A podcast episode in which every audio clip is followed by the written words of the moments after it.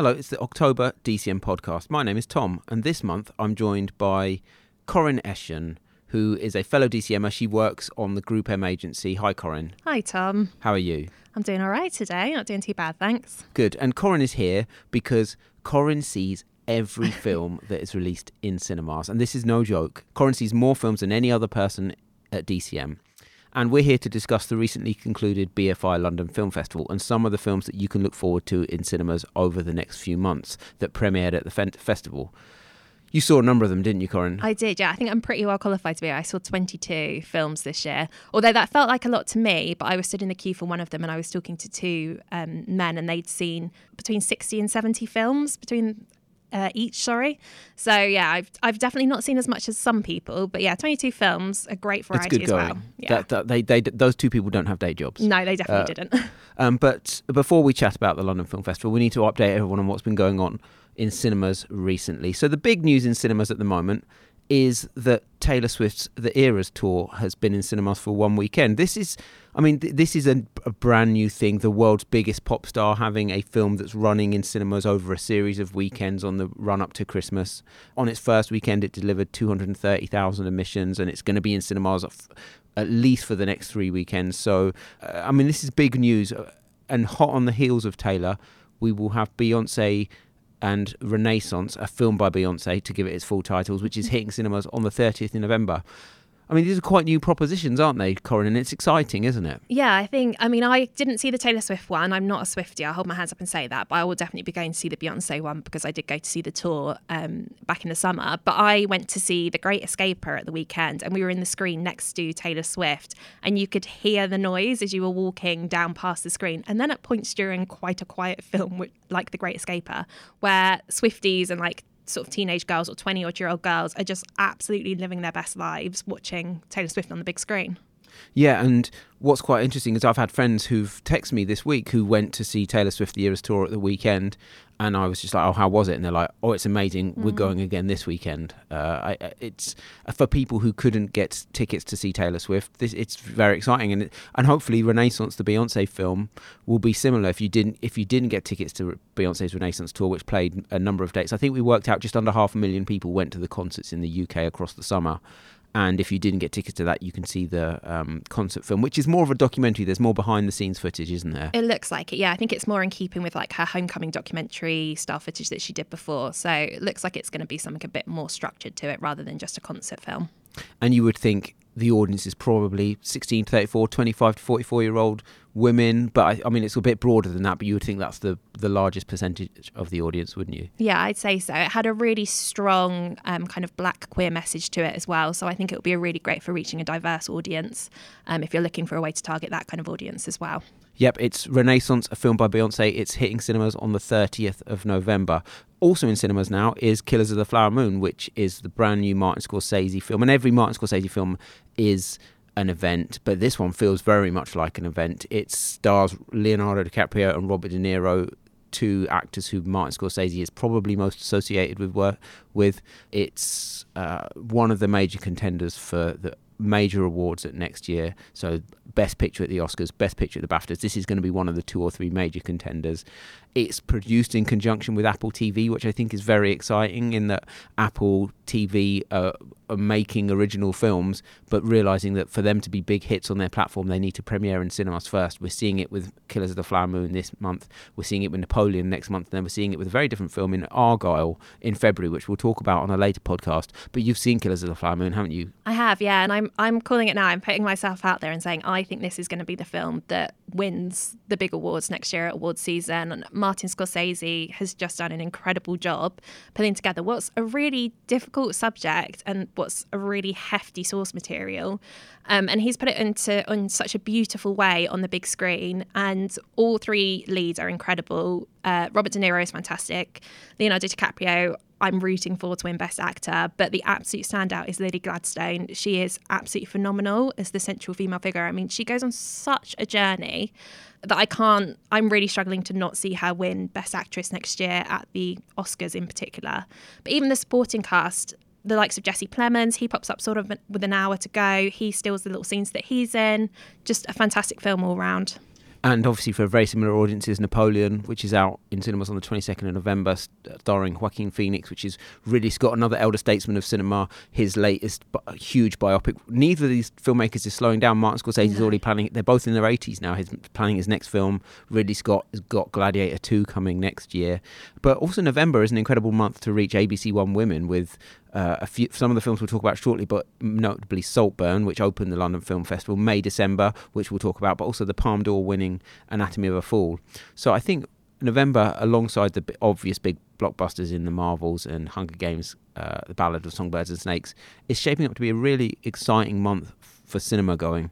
And then that leads into Christmas, which is going to be dominated by Paul King's Wonka, which is in cinemas on the 8th of December.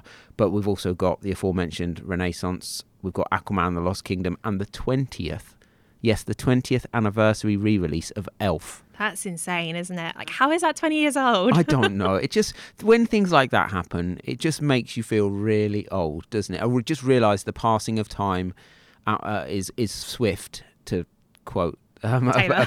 Taylor. but also that the, the sands of time are slipping through our fingers. But it's also the 20th anniversary of Love Actually this Christmas as well, and the 30th anniversary of The Nightmare Before Christmas, all getting re releases in, in the run up to Christmas. Amazing. So let's talk about the London Film Festival. It happens every year around this period, this time. I think it's one of the most exciting periods of the years. It's a great festival to go to. Members of the public can buy tickets. Uh, they premiere some of the biggest films this, that are set to release over the next few months. A lot of the films we're going to talk about are awards contenders, and if you're looking to reach a premium audience, an even more premium audience than cinema usually deliver, delivers, then this, that's this is a great way to do it. And we have an award season package. You can speak to some uh, your DCM rep about, but it's a great way to reach a really premium audience, isn't it, Korrine? Yeah, it feels like the number one way. And I think you can kind of see that from when you go to the film festival. Obviously, the nature of being at film festival is slightly more premium in itself. But you can really see from the quality of films that you see over the two and a half weeks or sort of one and a half week now isn't it really the film festival the quality is like something you don't see the rest of the year around. Obviously you get the odd film here and there the rest of the year around that's um, going to be really fantastic for reaching that upmarket audience. But this is the kind of creme de la creme when it comes to the directors, all of the biggest names in directing that you see. Uh, they're going to be releasing their films at festivals. All of the top actors, both up and coming and pre existing, like Leonardo DiCaprio and Robert De Niro that we mentioned, they're going to be starring all of these films. So, yeah, no better way to reach upmarket audiences. Yeah, and I've been going to the film festival for many years now. You've been going as mm. well, and this felt like a very, very strong year, didn't it? You know, I mean, every year is strong, but this one particularly, I think, consistently strong films throughout it. I mean, I was looking, I was looking at the reviews from the major publications, and a lot of five star reviews giving out to, given out to these films. I think um, the first few that we're going to speak about were, were, four or five stars in every publication. Uh, it's, it's it's an exciting time, isn't it? I absolutely love it. I mean, touching on with what you said about it being a particularly strong year, as I mentioned, I saw 22 films, and there's only one film where I would say I wasn't overly keen on it. But even then, that's my opinion. I still would rewatch the film, and the film. The film that I'm talking about, I don't want to mention it because I don't want to put anyone off seeing it. Um, but I saw other publications giving it like four and five stars. I think it was just my personal taste that didn't like it quite as much. So, yeah, an incredible year for filmmaking. And the opening gala was Emerald Fennell's Saltburn which is in cinemas on the 17th of November, so not far away. But this Emerald Fennell's burst onto the scene. Well, she burst onto the big screen with her last film, which was Promising Young Woman, starring Carey Mulligan. But eagle-eyed people on the small screen would have seen her because she was in. I think she was in Call the Midwife. Was she in Call the Midwife? Is she Call the Midwife? Yeah. Yes. I'm, not, I'm not really a BBC drama person. No. I'm not going to lie. And she was part of the creative team behind Killing Eve. Most excitingly, she was Midge. Yes, she was Midge in Barbie this year as well. So she's behind and in front of the camera. But her latest film is a British comedy drama starring Barry Keoghan, Jacob Elordi, and Rosamund Pike, and also Carey Mulligan. And Barry Keoghan plays a student at Oxford University who finds himself drawn into the world of a charming and aristocratic classmate who invites him to his eccentric family's sprawling estate for a summer never to be forgotten. And that's where the title Saltburn comes from, isn't it? It's the Saltburn estate. That is the Saltburn estate that they've moved to, yeah. Yeah, so this was funny because this premiered at, I think it was the Telluride Film Festival last uh, in September, and the US critics liked it but didn't love it. But the UK critics have gone for it in a big way. I think it's really attuned to UK audiences. Uh, I, I, mean, I mean, it's a British film, but everyone in the company in DCM and, and we. It was the opening gala and it had a number of other screenings. I think eight of us went to see it, and everyone loved it, didn't they? Yeah, they did. And I think in terms of that British audience, a lot of the um, early scenes of the film are set at Oxford University, and it's really got that uber privileged, like ostentatiously rich, like disgustingly so, um, vibes that everybody associates with your kind of Eton College um, personas. So I think that's maybe why the British critics have really tapped into this. Yeah, one. they're familiar with that, and they, and the film picks that apart as well, doesn't it? It really does. It's I've read a lot of reviews that are saying you need to see it to believe it, and that's so true in what they say. There's so much that goes on in in this beautiful explosion of color and insanity that it's hard to describe. And if I was to describe some of the stuff that you see in it, you wouldn't believe me until you saw it yourself. Yeah, it's uh, it's been brilliantly received by everyone at DCM and and the UK critics. I think it got five stars in the Telegraph and um, from Robbie Collin. And it's in cinemas on 17th of November, probably for a ABC One 25 to 34 25 to 44 audience would you say yeah i say it feels it feels on the younger end of, of the films that i saw at the festival um, i think when you look at promising young women and how that performed for younger audiences and one of the things that was really great about Promising Young Women was the use of Paris Hilton in the soundtrack. This one, again, has got an equally nostalgic pop soundtrack for people between the ages of 25 and 44. So it should be appealing to that target audience. And out on the same day, the 17th of November, is May December, which is the latest film from Todd Haynes. Now, Todd Haynes is one of the best American filmmakers. He ma- made Carol with Cate Blanchett. Uh, he made Dark Waters with Mark Ruffalo. He kind of uh, announced himself with his film Safe, which starred Julianne Moore in the 90s, and he's reunited with Julianne Moore for this film, which also stars Natalie Portman. Natalie Portman plays an actor who goes to live with a family or goes to spend some time with a family. And the family has a controversial past. It's 20 years after their notorious tabloid romance gripped the nation. Julianne Moore and her husband feel the pressure from Natalie Portman coming to stay with them because Natalie Portman is playing Julianne Moore in a film. I won't reveal what hap- what the, the intricacies of the plot No, are yeah. because it I- I didn't know what the plot was when I watched this, and it just consistently surprised me. And it's two brilliant actors just facing off in a utterly fascinating film that was morally grey and ambiguous, but was I felt genuinely thrilled watching a film like that was that unfolded the way it did and was grown up as well. it was another i feel like i'm going to say this a lot it was another masterpiece. There's this incredible scene in it uh, again i'm not spoiling any of the plot points where the two lead actresses are putting makeup on in the mirror and natalie portman is imitating julianne moore's actions. And when you're just left to sit there for a solid two to three minutes watching these two actresses at work just makes you, like you say, it makes you feel really excited by what you're seeing. And it's got this fantastic melodramatic vibe throughout the whole film as well, where there's some really cool scenes where something really dramatic will happen and then they'll just completely flip it on their head by putting this really melodramatic, like, sound over the top of Yeah, it that makes everybody funny, kind of it? yeah laugh despite the fact that what you've just seen um, but I think we're talking about julia Moore and Natalie Portman absolute kudos to Charles Melton as well who plays the other person in the Julianne Moore's relationship. husband. Julianne Moore's husband, yeah. I don't, I don't know, am I giving that away? No. Um, but, you know, from, most notably from Riverdale. So wouldn't be surprised to see Riverdale's first Oscar nomination with this one. I thought this was absolutely brilliant. I genuinely thought this was. I can't. I'm actually looking forward to seeing it again. I don't know why I underestimated it. Todd Haynes makes brilliant films, and two of the very best actors in Hollywood in the lead. There's just filled with great scenes. There's an amazing scene where Natalie Portman is talking about the acting process to a class of Oh, yeah. students, and they're asking her funny questions, and you and she's take asking it, and she treats it very seriously, doesn't she? It's, Yeah. it's brilliant. You're really smiling when you're talking about it Yeah, as well. I, I- think that's really telling about how good the film is. Yeah, I can't wait to see it again. It's on- in cinemas on the 17th of November, and again, probably a very similar audience to Saltburn, maybe slightly older, um, but um, one not to miss. Then the next film we're going to talk about out on Boxing Day uh, is Ferrari. From the title, you can tell what this is about. it's about Enzo Ferrari, the creator of the most iconic sports car in history, I would say. Uh, the film is set in the summer of 1957, and with Ferrari in crisis, the ex racer turned entrepreneur pushes himself and his drivers to the edge as they launch into the Mille Miglia, a treacherous 1,000 mile race across Italy. Adam Driver plays Enzo Ferrari. Penelope Cruz plays his wife Yeah, Lara. Lara. yeah, Shailene Woodley's in it.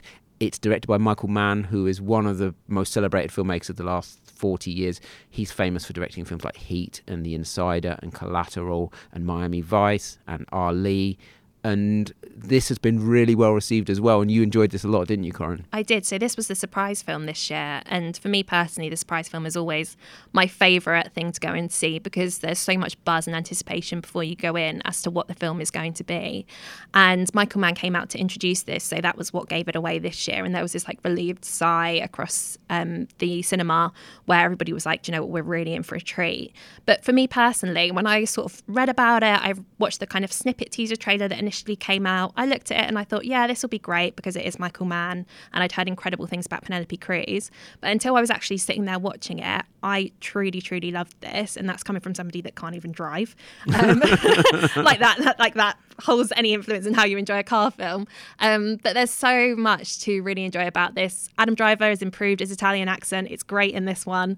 Uh, Shailene Woodley is a great supporting actress. Patrick Dempsey pops up as well, and I thought he was unrecognizable. I really loved his performance um, and absolutely kind of took me by surprise when I just think of him as being uh, Dr. Spoony, what's he called? Grey's Anatomy. Yeah, the Grey's Anatomy, Dr. McDreamy, I think he's called, isn't he, in Grey's Anatomy? But yeah, I think for me, this film just belongs to Penelope Cruz. She is phenomenal in this really kind of campy, over the top, but really raw emotional performance as his wife, who Adam Driver, uh, sorry, Ferrari was cheating on. That's like a large chunk of the story. Really, just a fantastic film and one that I was talking to feels particularly commercial out of everything that we've seen. And Michael Mann, even though he's now 80, he can direct an action. He's always been able to direct mm. an action sequence, and he still can. The car sequences in this are just phenomenal, and it makes you really you know, back in the days when they were racing, when we're talking about in when this film is set, there was no health and safety, and that's what's really conveyed in this film. Like the absolute brutalness of the drivers getting in these cars and not knowing whether or not they're going to make it to the end of the race. And the way that they filmed them, there's a scene right at the start of it where they're uh, kind of intertwining stock footage of racing with Adam Driver racing in black and white. And it's just put together so fantastically in a way. I think someone like Michael Mann is the only type of person that could really do that. Yeah, it's in cinemas on the 26th of December. Obviously, car brands will probably be interested in this, but anyone looking to reach it probably premium ABC One male audience uh, just after Christmas, this is a great way to do it. There's lots of uh, beautiful shots as well of, of the of um, where where it's set. So I think any travel brands as well looking at that post uh, Christmas away day deals, that's a great one for this as well and also out on the same day that neither you or I have seen. But I was supposed to, we were supposed to have a third person on this podcast, but unfortunately he's ill. So, but we'll just briefly mention this: The Boy and the Heron, which premiered at the film festival, which is the 26th of December. This is the latest Studio Ghibli film. If you aren't aware of Studio Ghibli, all their they're the, they're the most influential animation studio in the world, aside from obviously Disney. Uh, they're Japanese. All their films are on Netflix. The most famous filmmaker in that who founded Studio Ghibli is Hayao Miyazaki. Again, another filmmaker in his 80s. This is suppo- was supposed to be his final film, but he's announced that he might be making another one.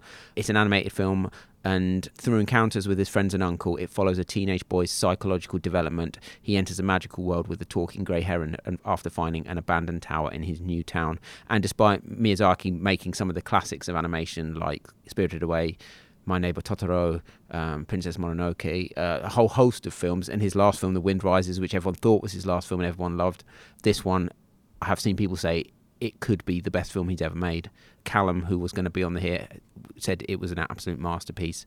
One not to miss if you like animation, isn't it, Korrine? Yeah, and I think it won. It was one of the shortlisted films for the Audience Award at the Toronto Film Festival as well, wasn't it? So yeah. that's always a sign of the kind of best of the best when it comes to one of the films. And I think obviously there's been a, it's been a great year for animation, but it could win the Oscar for best animation animated film. I would definitely put my money on this to win that Oscar. Then on New Year's Day, and New Year's Day has historically been a big release date for British films. That's when The Theory of Everything came out uh, and was a huge hit. And we've got another big British drama coming out on the first of January. And in, in cinemas at the moment, we've got The Great Escaper, and this film is trailering with that. And I think it's very similar audience. If you're looking to reach a, a, an older audience, probably 45 plus, from the 1st of January, this is a great way to do it. It's called One Life. If you aren't aware of this, it stars Anthony Hopkins as well. It stars two people as Anth- yeah. uh, as this character. It because it's about British British humanitarian Nicholas Winton, who is played as a younger man by Johnny, Johnny Flynn. Flynn. Yeah, and then as an older man as Anthony Hopkins, and Nicholas Winton helped save hundreds of uh, European children from the Nazis on the eve of World War II he managed to transport them or get them transport from uh, where they lived in the Czech Republic, was it? I believe it's Czech Republic. Yeah, yeah to the UK.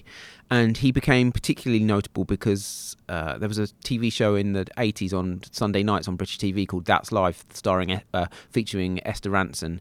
And they did a feature about Nicholas Winton, and they had him in the audience, and he didn't realise at the time that he was surrounded by people that he'd saved.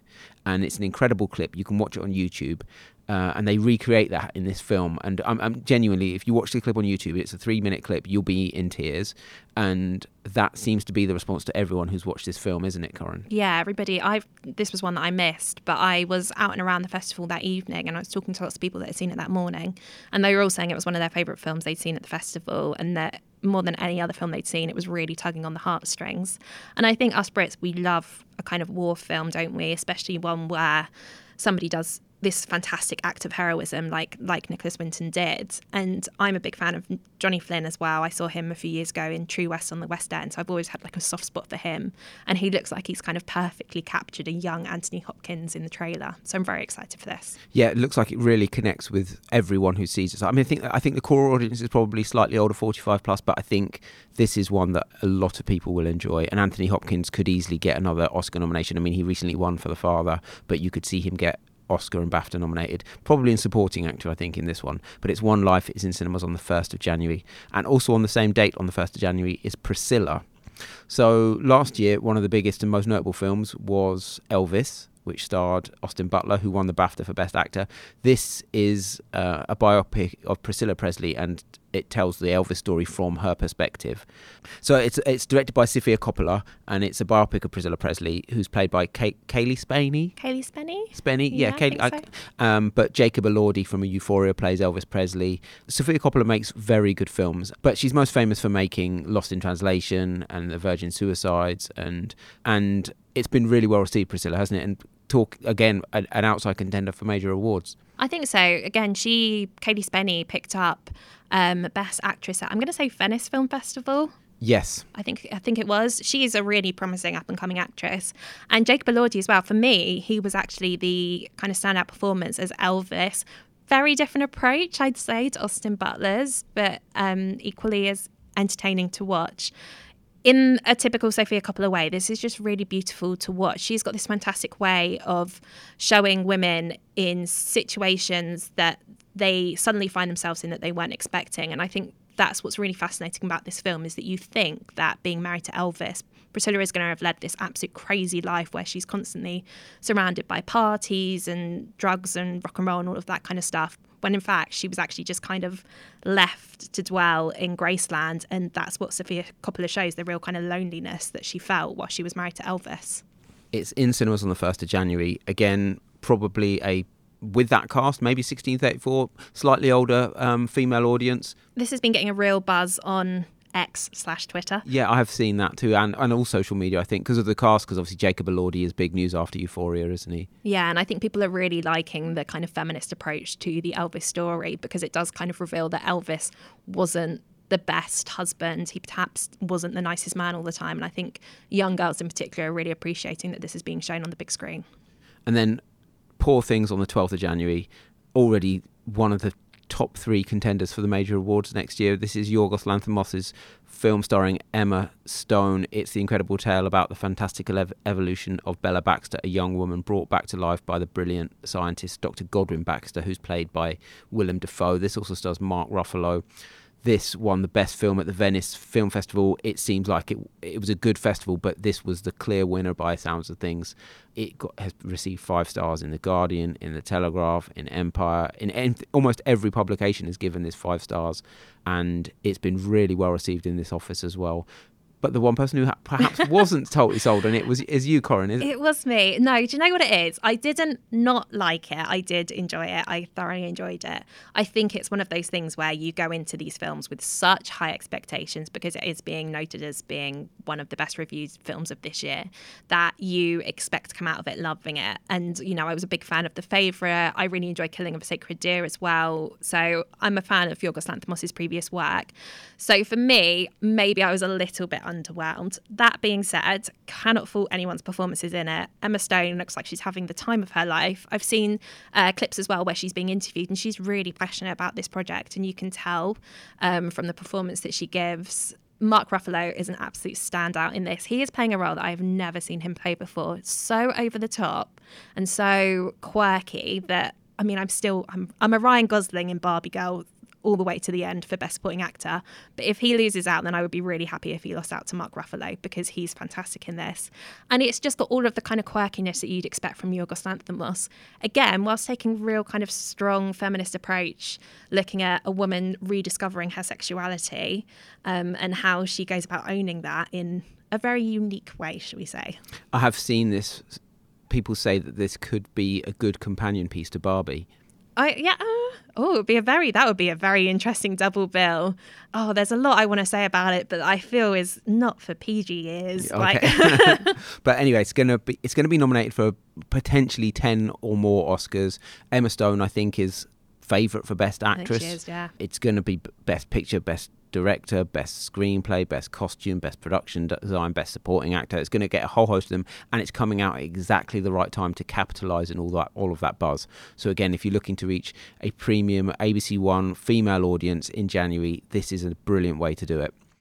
And it, proving that January is just incredibly strong next year. We've got the holdovers on the 19th of January, which is the latest film from Alexander Payne. Now, Alexander Payne has made some brilliant American cinema over the last two decades, including Election, uh, About Schmidt, Sideways, uh, more recently Nebraska, and his last film was probably his most disappointing to date in downsizing. I really loved downsizing. I know I'm I know I'm in the unique minority, but I thought it was good fun. well, he's gone he's gone back onto slightly safer ground, I Yeah. think, in with a a period drama, well, a period set in the seventies, isn't it? Paul Giamatti, who was so brilliant in Sideways, plays a cranky history teacher at a prep school who is forced to remain on campus over the Christmas holidays with a student who has no family plans. Hence the title, The Holdovers.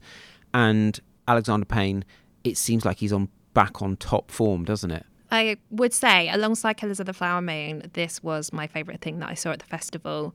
It's just fantastically funny. It's really moving. The three lead characters, they've all got, despite the fact that they've all got elements about them which are potentially unlikable, you really feel like you go on a strong emotional journey with them. And it's really hard to believe. Uh, I think he's called Dominic Sessa. He Yeah. plays the uh, boy. I'm calling him a boy. In real life, I believe he's 33 years old. but in this film, he's playing a 16, 17 year old. It's really hard to believe that this is his first film when you go on to his. Well, he doesn't really have an IMDb page, I don't think. He's not been in anything else. He's absolutely fantastic in it. And Da'Vine Randolph Joy, Yep. I could see between her and Penelope Cruz for Best Supporting Actress um, at the Oscars next year. She is just so full of life in this film. She's so joyous to watch, and her character is probably the most kind of emotive that you that you really feel for because she's lost her son.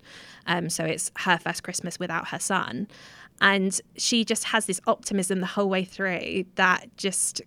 Despite all of the negativity going on between Paul Giamatti's character and, and Dominic Sessa's character, you she just uplifts everything that she's in, and it's such a joyous film, such an emotional film, and a great Christmas film as well. I feel like I'm going to be watching this for Christmases years to come. So it's the holdovers. It's in cinemas on the 19th of Jan, and on the same day we've got the Book of Clarence, which is from British filmmaker Jeymes Samuel, who whose last film opened the London Film Festival, which was The Harder They Fall. Uh, this is an ambitious film set in 29 AD. yeah 29 AD. so this Lakeith Stanfield, who was also in The Hard They Fall and is a brilliant actor, he plays Clarence, who is trying to capitalise on the popularity of Jesus Yeah. it feels a bit Life of Brian, perhaps a bit more serious than that as well. But brilliant cast in this one, including Alfre Woodard, James McAvoy, Benedict Cumberbatch, and I really like that Jeymes Samuel is doing these ambitious films, you know, and it's coming to cinemas on the nineteenth of January. He's doing a really fantastic thing of I was a big fan of The Harder They Fall, of taking genres that have been traditionally white, I think we can say, and really incorporating black culture into them in a way that I don't think we're really seeing other directors do. And The Book of Clarence was such a feast for the eyes, a feast for the ears. I mean, the acting in it is fantastic. Lakeith Stanfield is one of my favourite actors at the moment. But again, some of the supporting cast, so Alfre Woodard, who I absolutely adore, she plays the Virgin Mary, um, and Benedict Cumberbatch, who plays a homeless man. I'm going to leave that there. The scenes that they're in, they absolutely steal them. It's just jam packed for the fantastic performances and it does these really clever has these really clever moments where it takes images that we know from biblical times and looks into the backstory behind them. So, you know, how did that picture of the Last Supper come to be? What was going on during all of that? But it's very funny. It's yeah, really unique, really hard to talk about again without you going to see it. I wouldn't want to say anything too much without spoiling it because you just don't see where it's going and it's really good fun. So that's the Book of Clarence. It's in cinemas on the 19th of January, probably for an ABC One male, slightly older audience again. But J- Jeymes Samuel makes accessible commercial films. If you've seen The Harder They Fall, which is a western with an incredible cast on Netflix, then he's doing something similar, I think, stylistically with this, yeah, isn't he? Definitely. And then All of Us Strangers, the final film we're going to talk about, which is in cinemas on the 26th of Jan, and is, a, I think, an outside bet for a Best Picture nomination at the Oscars. I think it's going to get BAFTA love because it's a British film, uh, but I think it could easily get a Best Picture nomination at the Oscars. It's directed by Andrew Haigh, who is a British filmmaker who may who makes really strong, subtle, moving dramas like 45 Years and Weekend. And then he made an American film called Lean on Pete. And now he's made All of Us Strangers, which is a British drama starring Andrew Scott and Paul Mescal. Andrew Scott plays a screenwriter who's drawn back to his childhood home and enters a, into a fledgling relationship with a mysterious neighbour as he then discovers his parents appear to be living just as they were in the house on the day they died 30 years ago. Yeah, and they're played by Jamie Bell and Claire Foy, who are also fantastic. Yeah, so it's it's a moving drama, but with fantastical elements and certain sci-fi elements, and again, another film where it doesn't appear to be a dry eye in the house. Oh, I mean, it's a real shame that Callum isn't here because I saw this with Callum, and I was absolutely moved and taken by it, and was and was and was crying by the end of it. But I looked over to Callum, and he just looked at me. He was like, "I need a moment." Like he just needed some time to be alone. I think really, it's just affects you in a way that you don't think it's possible to be affected by a film it's such a unique take on relationships, on family, again, on the idea of being alone, that it's moving in a way. It's I'm clearly struggling to put words together about this film because it is just really a unique viewing experience that will leave you broken, but in the best way possible. Um, and to your point, this feels like it's got BAFTA winner all over it, and I wouldn't be surprised to see Andrew Scott being nominated for an Oscar as well. He is truly phenomenal in this film, and I know that the Brits have got a lot of love for him anyway, especially since uh, he was in Fleabag. But I think this is going to open the Americans up to him as well, in a similar way to what we saw with the favourite with Olivia Colman. I expect to see this just absolutely boost the trajectory of Andrew Scott's career. Yeah, and it's funny because he's such a brilliant actor who you kind of wonder why this hasn't happened sooner. Mm. But the fact it's happening and it's going to happen with this film is, is great news. It's All of Us Strangers. It's in cinemas on the 26th of January. And that's the last film we're going to talk about. And there's a whole host of other films that were shown at the film festival, but these are the ones that we are expecting to make a splash on the big screen between now and the end of January. So if you're looking to um, reach a sort of really premium audience, this is a great way to do it. Get in touch with your DCM rep or just look out for these at the cinema. Thanks for joining me, Korrine. Thanks for having me. I'll be back next month. Um, I'm not sure what we're going to be talking about next month, but I've got a few weeks to work it out. Thanks for listening. Bye bye.